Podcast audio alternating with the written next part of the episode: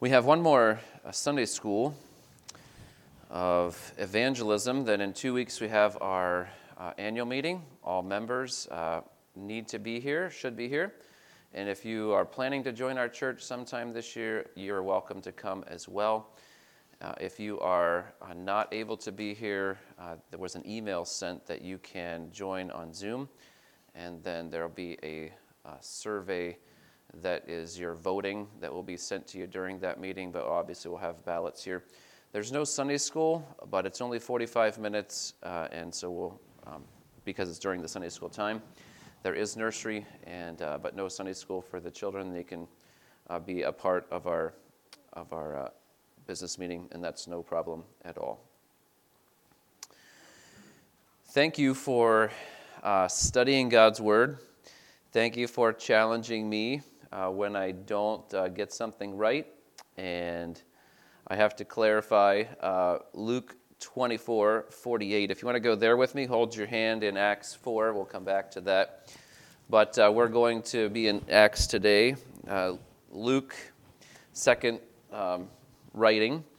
But in uh, Luke 24, um, we have the Great Commission in Luke 24, and I um, wasn't clear and probably not very helpful on explaining verse 48. So, verse 48 is historical for the disciples. Only we um, should testify, uh, but we aren't eyewitnesses of Jesus' death and resurrection, which is, uh, he was talking to his disciples. And so that wasn't clear uh, last week. The best interpretation is historical, um, and I think I included that this should be our witnessing of um, Christ's death and resurrection, but that was given to the disciples. We are to be Christ's witnesses, uh, but this isn't the passage um, that is, best interpreted that way. So it's not the best application, and so thank you for um, pointing that out. And every time I preach, we always have to be studying God's Word, as Acts 17 says, to see if whether or not you're being taught the truth. And if you're not, when I preach, I'm not infallible, and everything I say is not infallible. And so if I'm reading God's Word, that's infallible. but if I explain it, I can explain it incorrectly at times. And so thank you for um, letting me know when that is, that is true. So let's go to Acts 1.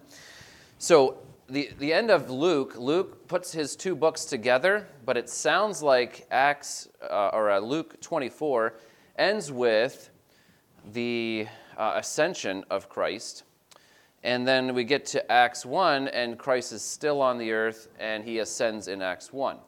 And so, what uh, Luke is probably doing here, and he writes both of his books to the same man, Theophilus, and he tells us in Acts 1, he's writing this epistle not to, uh, not to be the same as Luke's account, not like a, another synoptic gospel about the life of Christ, because that's, he says in Acts 1 1, I write the, in the first book, Theophilus, I have dealt with all that Jesus began to do and teach until the day when he was taken up, after he had given commands through the Holy Spirit to the apostles he, whom he had chosen. So we have commands at the end of the epistles, or of the um, Gospels, which are the Great Commission. And here, Acts 1 is our final uh, time. We're going to look at the Great Commission here in Acts 1, and then we'll look at Acts 4. But uh, Jesus, in verse 3, presented himself alive to him, the apostles that he has chosen, after his suffering, by many proofs, appearing to them during 40 days and speaking about the kingdom of God and while staying with them, he ordered them not to depart from Jerusalem, but to wait for the promise of the Father. And this matches what uh, Luke 24 uh, 49 said, which he said, You heard from me, for John baptized with water, but you will be baptized with the Holy Spirit not many days from now. Immersed uh, with the Holy Spirit. Verse 6 But when they had come together, they asked him, Lord, will you at this time restore the kingdom? To Israel. If you were one of the apostles, you would expect Jesus is the Messiah. He is going to establish an earthly kingdom when he comes. And he died on the cross, he paid for sins, he rose again the third day, he has been on earth for 40 more days, and now you're expecting, now is when this kingdom is going to be established. Now is when we have joined this team expecting an earthly kingdom now. And Jesus, and that's what the uh, apostles were expecting. Okay? You were a suffering servant. You fulfilled the Old Testament.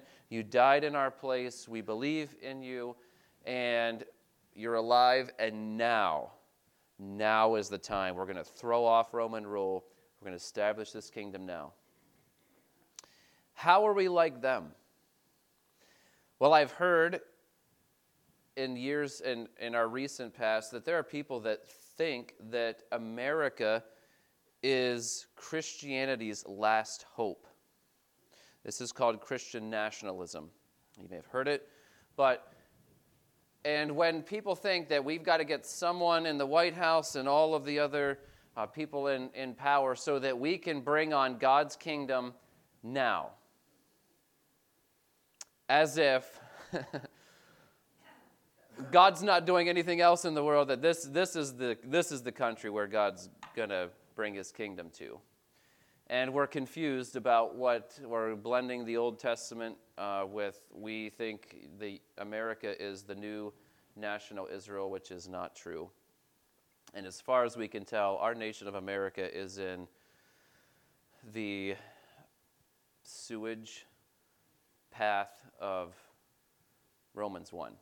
Like they have rejected God, rejected God, rejected God, changed the glory of God into an image made like man, and they weren't thankful, and God starts giving them over to start doing some really wicked, gross things.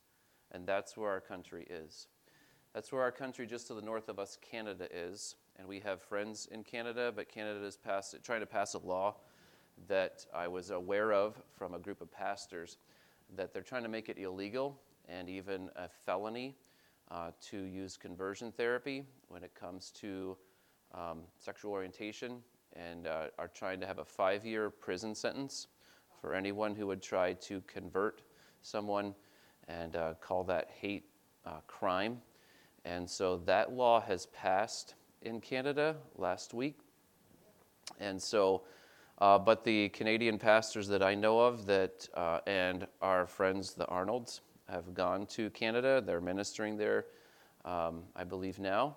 Uh, we need to pray uh, for them, and I told uh, the group of pastors that I would uh, tell our church, pray for this this fall, Lord willing.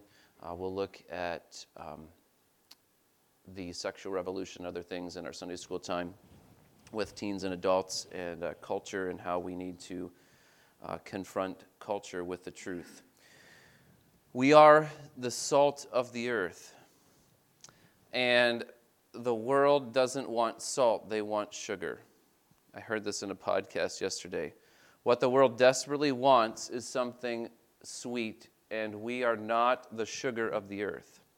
We're the salt. And if salt has lost its savor, Jesus says in Matthew 5, it's worthless. To be, it's like gravel, it's like dust. Just cast it down and be trodden under the foot of men. And we as Christians are consistently, from the first century till now, salt. And we'll see in Acts 4 very clearly that the world, if we are faithful to our Savior, the world is going to hate us. That is not in a lot of churches where we are trying to give the world what they want and water down the gospel and join them in their revolutions and all of their uh, ways to minimize the gospel, and we are not going to join them. And we're going to join the few of God's people that are going to stand for truth. The gospel is going to be less and less popular, and that's what we're seeing in our country. And instead of America being Christianity's last hope, Christianity is America's last hope. Okay, so they have it backwards. And Christianity is every other country's last hope as well. And so this is our message, and we're not changing this, and this is our focus uh, this year. And if it becomes illegal in our country, uh, we will keep standing with the truth and, um, and join our brothers and sisters around the world who are being persecuted for righteousness' sake. And because uh, we're not living for this world, we're living for the next. Well, that's kind of heavy, but this is where Jesus is going to leave his disciples. They're expecting an earthly kingdom and an earthly kingdom now, and he says, I'm not establishing a kingdom now, I'm going to heaven. You can't have a kingdom if the king is gone. Okay, we want the kingdom now, the disciples are saying in verse 6 of Acts 1. And Jesus says to them in verse 7, He said to them, It is not for you to know times or seasons that the Father has fixed by His own authority. The word authority, I, I believe it's the same word as Jesus said, All authority has been given to me back in Matthew 28, and same, same time frame of giving the Great Commission. So the Son has authority, the Father has authority to tell the Son when to come back to earth, and God the Father is in charge of that. And the disciples' desire for Christ to set up an earthly kingdom now isn't going to play into, isn't going to change uh, God's authority. But here is what Jesus says to them. It's not for you to know this, but here's what you are to do. Verse 8. But you will receive power when the Holy Spirit has come upon you and you will be my witnesses in Jerusalem and in Judea and Samaria and to the end of the earth.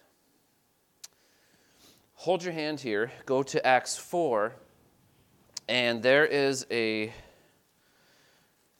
interesting story that I'm going to use for the introduction here. What happens when weak, uneducated, ordinary, common people speak powerfully for Christ. Who gets the glory? Verse 13. Verse 12 of Acts 4 there is salvation.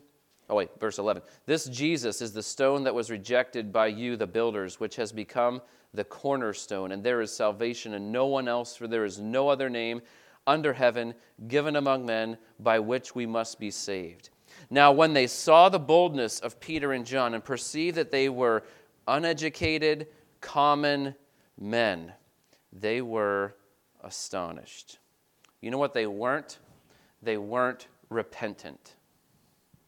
And while the world might be astonished at the truth of God and the power that hopefully is displayed through our lives as we are submissive to the Holy Spirit, what we want them and encourage them, our message doesn't change from what we saw in Acts 24 repentance for the forgiveness of sins. That is our message. And no matter what they say, no matter what they threaten us, and Acts 4 is going to talk about the threatenings uh, that uh, John alluded to before his scripture reading. And so we'll go back to Acts 1. And the Holy Spirit is necessary for God's power to be in us. And God's power in the person of the Holy Spirit is in us for a very particular reason. The apostles had the Holy Spirit empower them to be witnesses in Jerusalem and in Judea and Samaria and to the end of the earth. Where is the end of the earth now? According to Acts 1, Dracut Massachusetts is, is not Jerusalem, Judea, Samaria. We are part of the end of the earth. The gospel has spread thousands of miles from Jerusalem, a few people, 120 people in an upper room, to 3,120 people, to 8,120 people, to the persecution, the scattering throughout the Roman Empire, to the Reformation, to across the ocean, to us. The gospel has spread here the Holy Spirit empowered believers hundreds and 2,000 years later to spread the gospel to you and to me. God's working. We want to be part of what God is doing in saving people and spreading this gospel. The disciples had to wait 10 more days after Jesus ascended to heaven before the Holy Spirit came. But throughout the Old Testament, Ezekiel 36 and other uh, places, the people that were faithful to Israel wanted the Holy Spirit for themselves, and only a few people could observe that, yeah, Samson had the Holy Spirit. That's why he could do powerful things. Oh, yeah. Um, other people, uh, kings and prophets, had the Holy Spirit. Uh, that's how they could speak for God and lead for God and fight um, for God. But only leaders had the Holy Spirit. The average person had no chance. But when Acts 2 comes and the Holy Spirit comes like a rushing mighty wind and empowers these 120 believers, and then they're promising in the end of Acts 2 that uh, you will receive the Holy Spirit if you turn from your sin and trust Jesus Christ as Lord. Um, in verse 38, you will receive the gift of the Holy Spirit. And throughout the book of Acts, there are people groups, there are individuals that submit to Jesus Christ as Lord. They're empowered by the Spirit, and when they are, they're witnesses for Christ. Because of the Holy Spirit, we have no excuses for not sharing the gospel. And even if we're common, ordinary, uneducated people, when God uses them to powerfully speak for Christ, of Christ, God gets all the glory. Jesus gets all the glory, and that's what we desperately want Jesus to get all the glory. Why this theme for this year? Because we all struggle to speak to people of the greatest news. We can talk to someone about the Patriots, and it's so natural. The Red Sox, the Celtics, the Bruins. We can talk about HGTV. We can talk about home improvement. We can talk about our cars. We can talk about how cold it is. We can talk about what you put on the ice so you don't slip. You can talk about anything. But when it comes to how do I switch gears from talking about the ordinary and the common and this world, how can I talk about the next world? It's almost like a barrier that we can't get through. We don't know how to uh. If you missed Sunday school last week, Craig had an excellent Sunday school where he t- gave us some very specific questions and uh, conversations that you can help turn the corner next week in the exchange. Uh, we will look also at uh, how would you describe your relationship with God. Um, but be a, being a good listener helps. We are sitting with a missionary uh, this week and talking, and uh, they're in another country and uh, the pandemic has hit their heart as well. And uh, she said, I invited my neighbors. I'm sitting out on my porch on Tuesday nights and invited them to come. And that's, I, that's all I said. I want to meet you. I'm your new neighbor, uh, and I'm going to be sitting out on my porch. You're welcome to come. If you have a yard, if you have a porch, if you put out a chair on the sidewalk, put, put yourself out there and allow people to come and talk. Talk about life. And as you talk about life, people are, you're going to hear, and she said this people are hurting. People are hopeless. You know why? Because people are thinking. And this world offers no hope. The best hope is take some medicine, drink something, shoot something in your arm, that's, that's what's going to relieve your problems. And it just makes problems worse. And we have the hope of eternal life. We have the greatest news. And we often feel alone. When I'm with someone trying to evangelize, my boldness goes way much, much higher. If I'm by myself, it's like, I, I, I like, I'm comfortable talking about anything but Jesus. And when it gets to Jesus, okay, it's, it's still uncomfortable. But we're not alone. We have to think this way. As a Christian, we are never alone. You might be the only one in your family that knows Christ. You might be the only one in your workplace that knows Christ. And I was talking to someone else this week at church, and they were saying, you know, God has Christians in different companies, and I've seen God put believers in certain places where they're the only ones, but they're the only light. And that's God's design, that's God's providence to put you and working with who you're working. If you're in a trade and someone calls you, that is God's providence, them finding your number.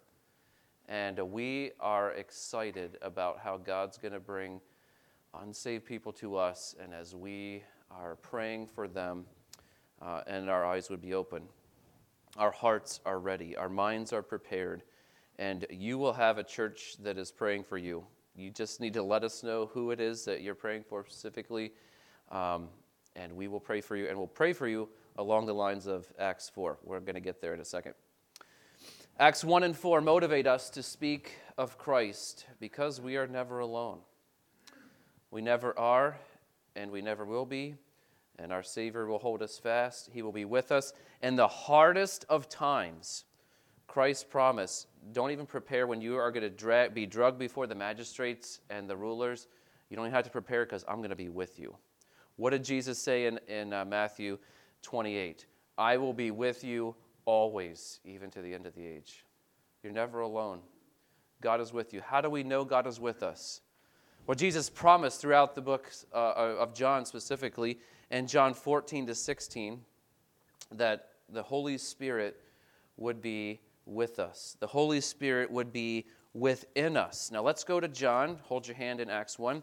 Go back a few pages to John chapter 16. And we have to know this as we are trying to share the gospel with people and the good news of Jesus' death and resurrection. The Holy Spirit is already working in people's hearts. How do we know that? Because this is what Jesus promised the Holy Spirit would do to the world, for the world, for individual people of the world that we are around. And if we know that the Holy Spirit is working on them already, okay, our, our boldness should increase because the Holy Spirit's inside of us and He's encouraging us to talk to people and He is working on them, even if they are resistant to the gospel or give us all kinds of excuses. But the Holy Spirit convicts the world. I don't have to convict people of sin and righteousness of judgment. This is the Holy Spirit's job. And as the Holy Spirit of God, and He is omnipresent, He's everywhere. And He's like a surgeon that goes right inside of people's hearts and wants to and tells them, You are not right with God. Let's see what He convicts them of in John 16, uh, 8 through 11. John 16, this is talking about the Holy Spirit. 14, 15, 16 are the Gospel of John's, uh, Jesus teaching on the Holy Spirit. And in verse 8, um, in verse 7, Jesus says, I tell you the truth, it is to your advantage that I go away, for if I do not go away, the Helper will not come to you. But if I go, I will send him to you. And Acts 2 is the fulfillment of that prophecy. Verse 8, and when he comes, the Holy Spirit comes, he will convict the world concerning sin and righteousness and judgment. Those are pretty serious words. And then he goes on to explain, verse 9, 10, and 11, a verse for each. What does sin mean? The Holy Spirit's going to convict the world of sin. Verse 9, because they do not believe in me. So conviction is punishment is coming. That's the context of this. So the Holy Spirit convinces the world punishment is coming. And he's going to convince them very specifically that punishment's coming because of sin. We talk about sin, and as we witness to people, do not overlook sin. Don't skip over it. And early on in your gospel presentation, mention sin. Why? Because we know how the Holy Spirit's working. The Holy Spirit is working on someone's heart, and when you tell them, Have you ever told a lie? They might be confident that they're on their way to heaven. Probably I haven't heard anyone say I'm 100% sure unless they are a believer. But they might be really confident until you start talking about sin. Their confidence and their facial expressions start to change. What is that? That's the Holy Spirit taking the Word of God and convicting them, as Jesus promised he would do, of sin. Punishment is coming because Jesus is rejected. The greatest sin is the rejection of Jesus. Now you probably know John 3:16, but we rip that out of context sometimes or we don't go the full passage. But 3:18 of John says this: Whoever believes in him, Jesus, is not condemned, but whoever does not believe is condemned already. Why is he condemned already? Because he has not believed in the name of the only Son of God. Who is Jesus talking to there? A religious leader. Someone who taught about God, but was, as a whole, the Pharisees rejected the name of the Son of God. And Acts 4 says there, under, there's no other name under heaven by which we must be saved. So, rejecting Jesus is a sin. And punishment is coming, and the Holy Spirit is convicting the world of this particular sin. You're rejecting Jesus Christ as your Savior. And as you explain uh, the law and explain sin, realize that the Holy Spirit is doing His work inside of someone's heart and that He is convicting them of this particular sin. Verse 10 of John 16 says, Concerning righteousness, because I go to the Father, and you will see me no longer. What does that mean? You have to meditate on that a little bit and uh, think. Jesus is the only righteous one. If Jesus is the only righteous one, and in verse 9, I'm convicted because I'm rejecting Jesus, I'm going to establish my own righteousness. But wait a minute, you can't establish your own righteousness because you're not the righteous one. Who's the righteous one? Jesus. And he goes to the Father, and we don't see him any longer. We have to believe in a Savior that we have never seen? Absolutely. Why? Because Old and New Testament says this the just shall live by faith. Who's the righteous one?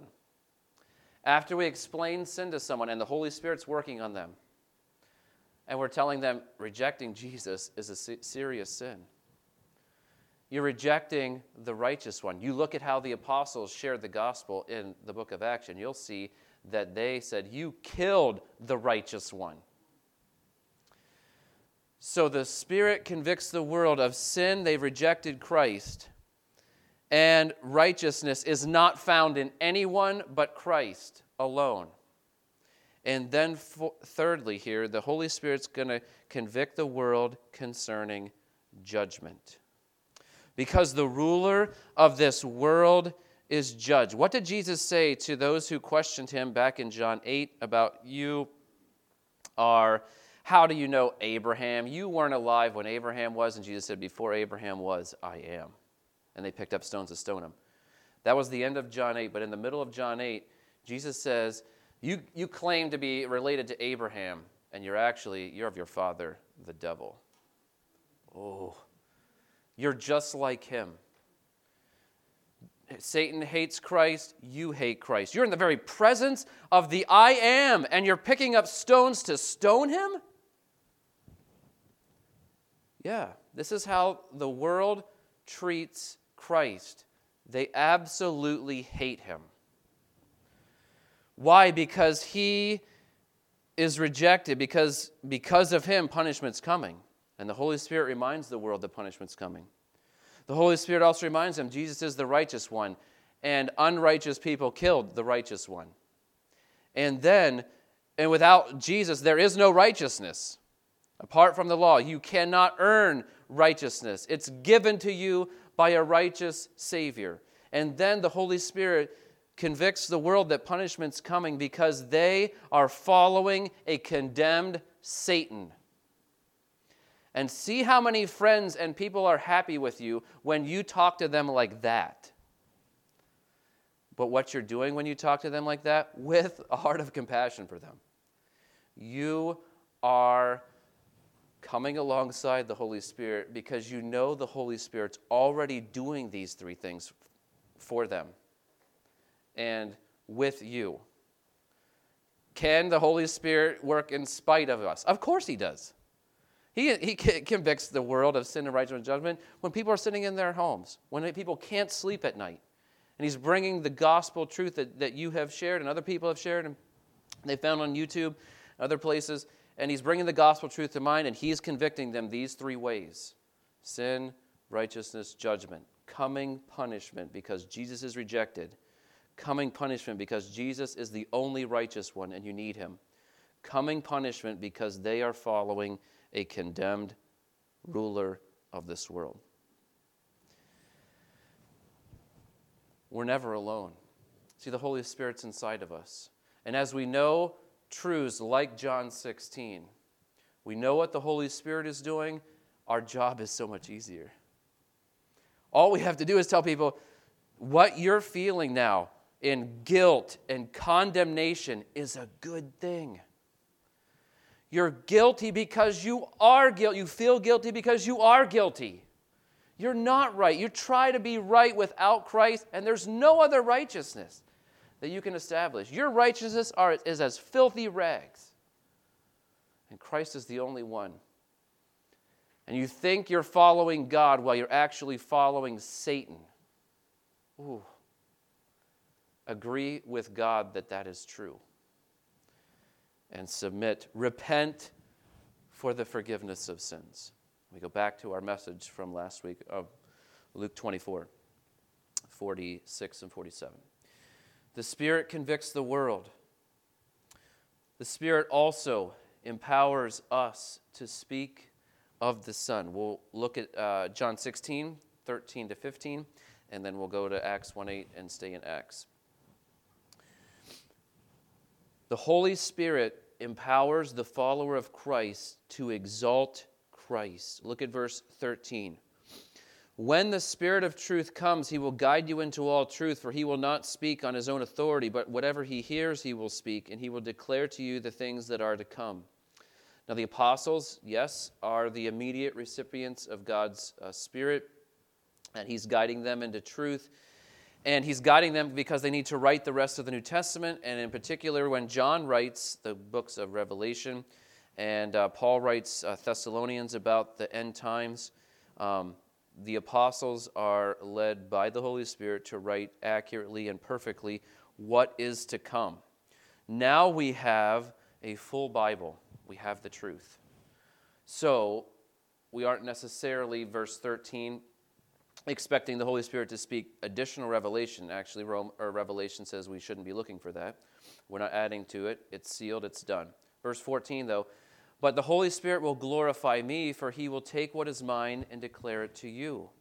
Verse 15, all that the Father has is mine. Therefore, I said, He will take what is mine and declare it to you. The Holy Spirit takes truth about God and brings it to mind.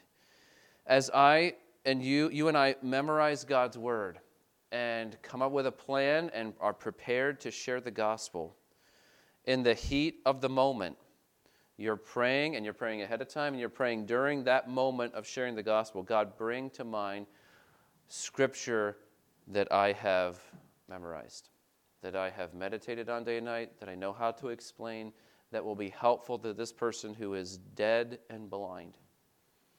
And God brings to mind, as you and I are submissive to the Spirit, God brings to mind in the library of our mind, He brings to mind the scripture that we need. And He, he is working in the person's heart, He's working in our lives to bring God's truth uh, to bear. And what the Father has is Christ. What the Holy Spirit is doing is making known uh, to us what the Father and the Son, and He's exalting who Jesus is. Now let's go back to Acts 1 and see if this matches what we see in Acts. So when Jesus says the Holy Spirit's coming, and He's coming, and you're going to be something, He's going to empower you, and you're going to, He's going to empower you in a very particular way. He's going to empower you to speak of the Son elsewhere in John 16, it said that the Holy Spirit's never going to magnify himself. So anytime that there is a show uh, as a, a, church that claims to be a church and speaking for Christ, and they uh, people are out of control, which isn't the Holy Spirit, and they are exalting themselves and they're trying to get big offerings um, and uh, manipulating people, that's not the Holy Spirit. The Holy Spirit, when He is empowering people, is exalting Christ and the Father. And that's what Acts 1 8 says. When the Holy Spirit comes, he will empower you, and you will be my witnesses in Jerusalem. And throughout the book of Acts, when the, when the apostles are speaking, whenever Stephen's speaking, whenever Philip the evangelist is speaking, you know what they're speaking about? They're speaking about Christ. They're exalting his death, his resurrection. They're exalting the gospel. Christ is at the center of the gospel. And as we speak the gospel, the Holy Spirit's convicting. He's, he's, he's like a sword piercing someone's heart and telling them, You are not right with God. You look like you're right with God. You look like you're not worried, but you realize you're under God's coming judgment, and they're scared to death. And people still are so, so fearful of death. Why? Because they're not right with God. As they know that when death comes, then comes judgment. And it's appointed unto man once to die, and after that, the judgment. And the Spirit empowers us to speak of the Son. Um, and so let's go to Acts 4. The Spirit is within, and the Spirit motivates our prayer. We never are, like the, there are two words for empowered or filled in the book of Acts. One is, you think of like, uh, like Samson, that he was empowered um, temporarily to do a, a great thing.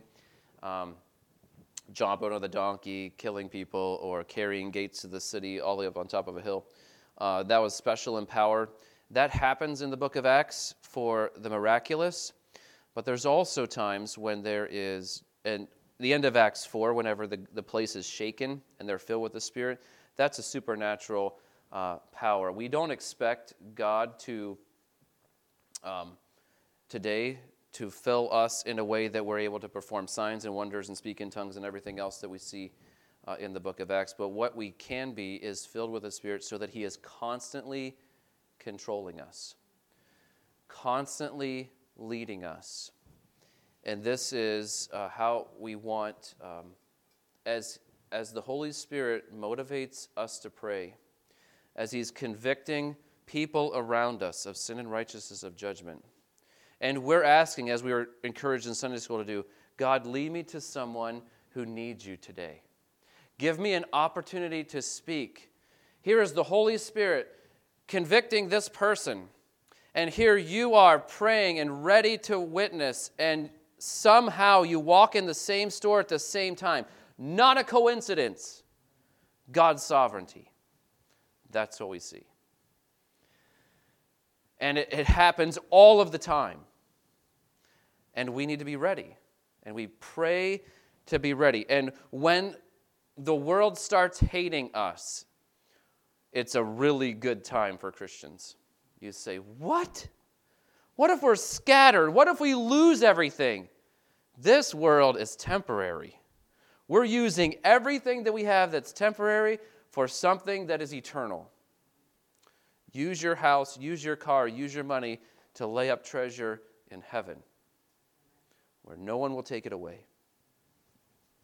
So, Acts 4, the apostles in Acts 3, Peter and John in particular, help this man who was uh, paralyzed, crippled, to walk again.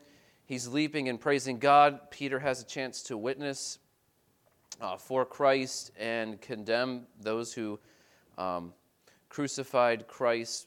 And um, that's Acts 3. They are incarcerated, put in prison for overnight.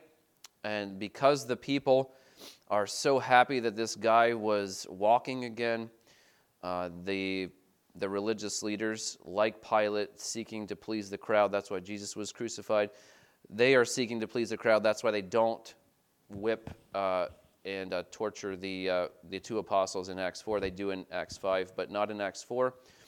So they warn them a couple times don't speak in Jesus' name. And they say, You judge whether it's right in verse 19 of Acts 4. You judge whether it's right in the sight of God to listen to you rather than to God. You must judge, for we cannot speak but what we have seen and heard. And they are let go. And when they're released, verse 23, they went to their friends and reported what the chief priests and the elders had said to them. The threats.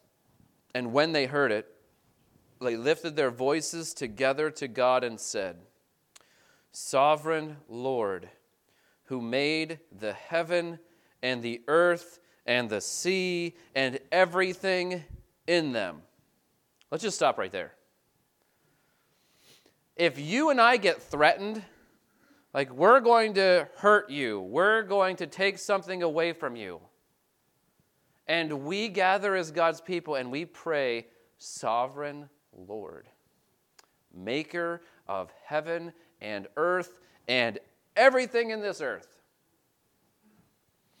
We have just put ourselves, and the Holy Spirit is empowering these people to pray this way. And it's recorded for us to read. That the Holy Spirit is helping focus these people off of the threats of man and on to where it should be our sovereign Lord.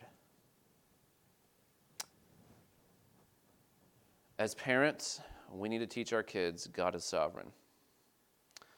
The nations rage and the Gentiles imagine vain things of how they're going to try to throw off the throne or throw off the sovereignty of God. You can't fight God. And we need to pray in a way in our homes and when we gather as God's people, we need to pray in a way that we address God as the sovereign Lord. What makes him sovereign? Here's the definition of sovereignty you control everything all the time completely. No one can do that except God. If God was not in control of anything that's ever happened in any country, even in the depths of the ocean, God's not sovereign. But He is sovereign. And because He's sovereign, He's helping these people. And they are vastly outnumbered. They've got Romans soldiers to help them. They've got a lot of the crowd that were chanting, Crucify Jesus 50, 60 days prior. And now these people are going out and telling them that you need to trust Christ, you need to trust in the Savior that you just crucified. And for the majority of the audience, they're rejecting that message. And they're outnumbered. And they're threatened. And they gather together and they say, Sovereign Lord, who made heaven and the earth and the sea and everything in them. We're going to go back to God's sovereignty in a second, but uh, when we get to verse uh, 28. Does God's sovereignty, question for us, does God's sovereignty motivate your faith filled praying? Is God working? Yes. Is God convicting the world of sin and righteousness of judgment? Yes. Is He sovereign over the hearts of every single person on the face of the earth of all time? Yes. Are we empowered by the Spirit to speak? Yes. And we need to speak to our God, our sovereign Lord. And if you're not motivated to, to speak for the sovereign Lord, it's probably because you haven't experienced persecution. That you haven't had men revile you and persecute you and say all manner of evil against you falsely for Jesus' sake. We live in a very comfortable time but if the Lord tarries, this country is not going to be comfortable for Christians.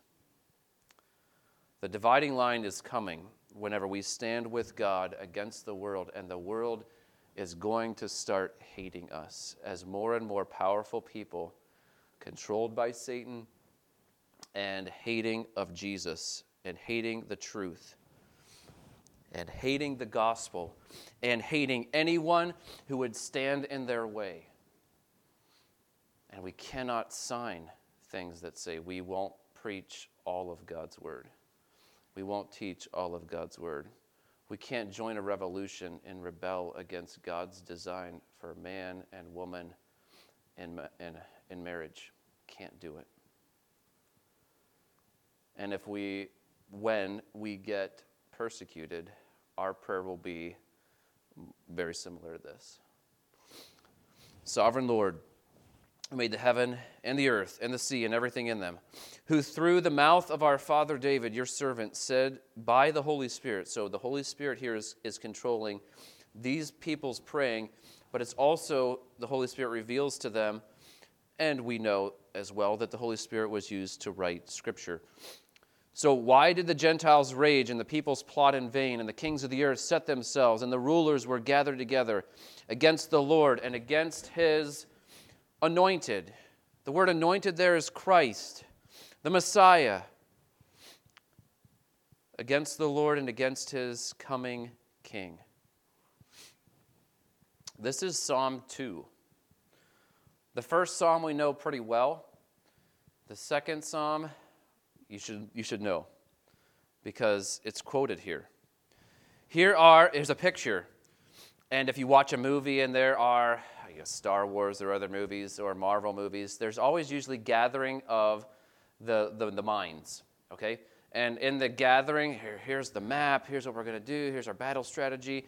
And all the leaders of the, the, uh, the groups gather together and they, they're plotting. How are we going to take out this person? How are we going to get control of this building? How are we going to get whatever it is that they're trying to accomplish? They gather together. Here's what the world's trying to accomplish. They're raging and they're plotting in vain. The kings of the earth have set themselves, and the rulers were gathered together against the Lord, against God, and against his Messiah, his Savior. Why? Well, John 3 also tells us why. Men love darkness rather than light because their deeds are evil.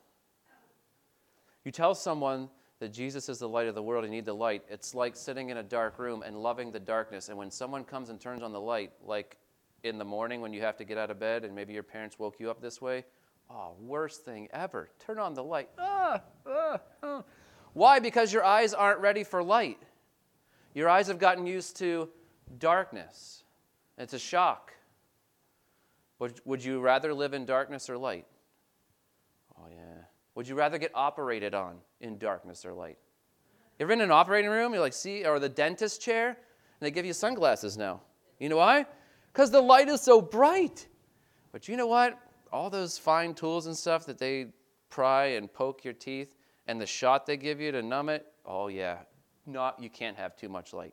give me the sunglasses, because I want you to be able to see what you're doing. But people live in darkness, gotten used to their darkness and their sin, and hate the light. And we're coming to them, and we are the light of the world.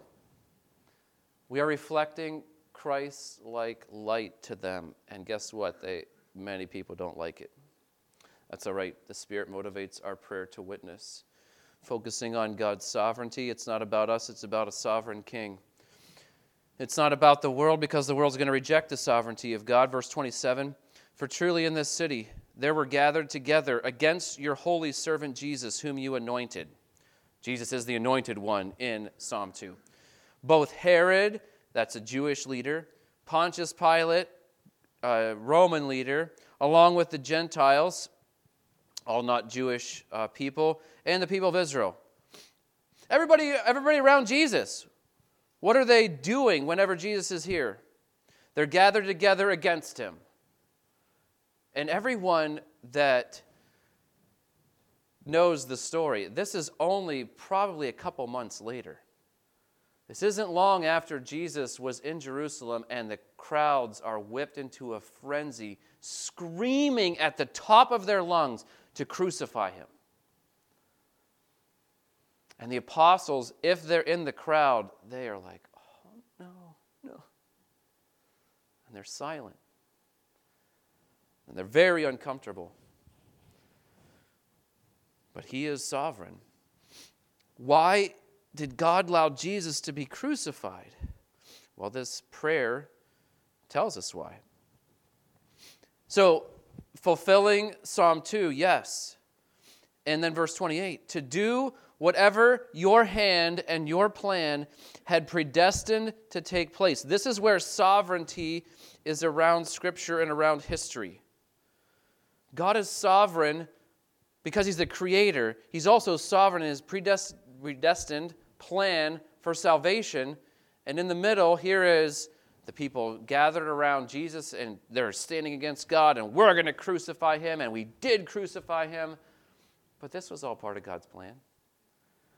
God didn't stop being sovereign when Jesus goes to the cross. He actually proves his sovereignty with Jesus dying on the cross.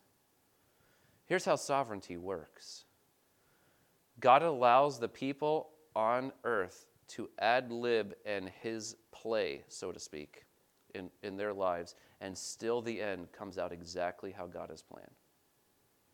That's perfect sovereignty. And that's a paraphrase of something I heard in, in a class. I wrote it down. I'm like, that's really good. That's how sovereignty works. You can do whatever you want, and you're not going to change my plan. You can hate me and stand against me, and I'll send you Christ, and you can crucify him. That's part of the plan. You know what the world can't do? And whenever they were doing uh, plagues in Egypt, you know what the uh, priests couldn't do? They couldn't ever stop God's hand. They couldn't turn the water back into water from blood. They couldn't do it. They could only try to convince people that it wasn't really that powerful until God allowed, stopped them allowing to do that too. God is sovereign throughout all of history, and He will be sovereign into the future.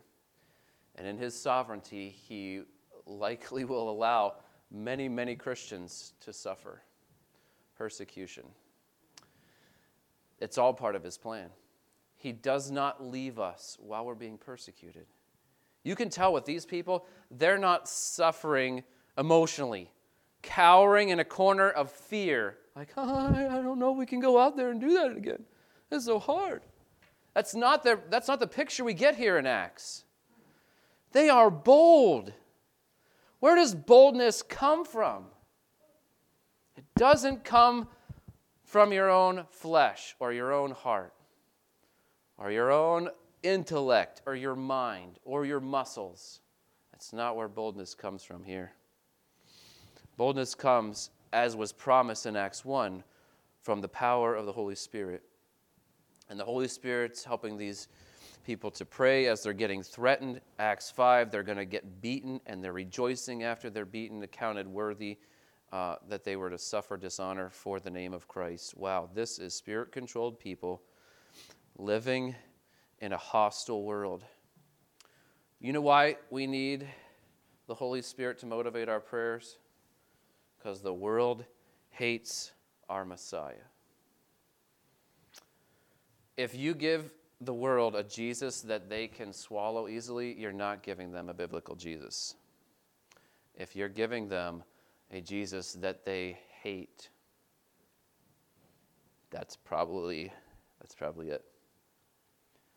Telling someone to submit to Jesus as Lord of their life and not just accept him not just receive eternal life, you're telling them to lay down your arms, stop rebelling against God, and submit to Jesus as your king. And whatever he says goes from now on. That's the gospel. And you are not righteous, only Jesus is. You're following Satan. Follow Jesus instead. Satan's dragging you to hell with all of your friends and all the lies that come with that. The world hates our Messiah. It still will. And if you don't think it does, read the book of Revelation. And while Jesus is pouring out his wrath, they are blaspheming him. And while he's on earth during the millennium, as the sand of the sea, people reject Jesus and gather around him to try to destroy him in, in Revelation 20. The Spirit motivates our prayer. We need the Holy Spirit because we are not powerful, we're not bold by ourselves. As bold as Peter was, he denied Jesus three times. And we look down on Peter, but you know what? Peter didn't have the Holy Spirit living inside of him then. Would you look at Peter with the Holy Spirit inside of him? And he is preaching in Acts 2 and Acts 8, and he's in Acts uh, 3 and 4 and 5. He's bold. Boldness comes from submission to the Spirit we need boldness. Look at verse 29, how the prayer ends.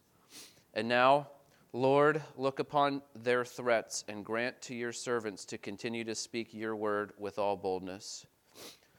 While you stretch out your hand to heal, and um, this, with signs and wonders are performed through your name of your holy servant Jesus. And when they had prayed, the place which they were gathered together was shaken, and they were all filled with the Holy Spirit. And they continued to speak the word of God with boldness. There was an empowering that we'd love to replicate. I'd love to have the ability, and you'd love to have the ability to heal people with signs and wonders. But God doesn't give that to us today, typically. There are some places in great persecution that I've heard stories that I don't have any reason to doubt. But that's not the normal way God uses his people today. The normal way is the Spirit convicts, the Spirit prepares us and helps us to pray, so we witness. And here's what we ask for boldness. If we know the Spirit's working, then the, the problem with evangelism is not the Spirit, it's our problem. We're not bold. Why aren't we bold? Because we're relying on our flesh. It seems that simple, but when we rely on the Spirit, the Spirit enables us to speak. So, what do people hate our message? They hate our Messiah. We think about God's sovereignty and pray God's sovereignty and gather with his people. The threats were the beginning. In Acts 5, they're beaten. Acts 6, Stephen's arrested and stoned to death, and then they're scattered. And James writes to that scattered church and says, Trials of your faith produce endurance and joy. Count it all joy when you fall into various trials. If the world persecutes us, we're going to be joyful because we're counted worthy to suffer for the name. People that you read about today that are suffering in places around the world, they're joyful while suffering. And that, that blows our mind because we think joy and comfort go together. No, you can have joy and prison. Acts 16. And when that happens, Jesus is magnified. Will you join us this year to make Christ known together? Making our Savior known. Is it your responsibility to make him known, or just a few here? If you know Christ, it's your responsibility. Are you going to rely on God's sovereignty? It's okay to memorize this prayer and pray, pray it almost word for word. It's a prayer that pleases God. And uh, take biblical prayers like this and pray for boldness. Or you ask God for boldness. Let's. Um, I'll give you 30 seconds of silent prayer and then I'll close us uh, in a prayer.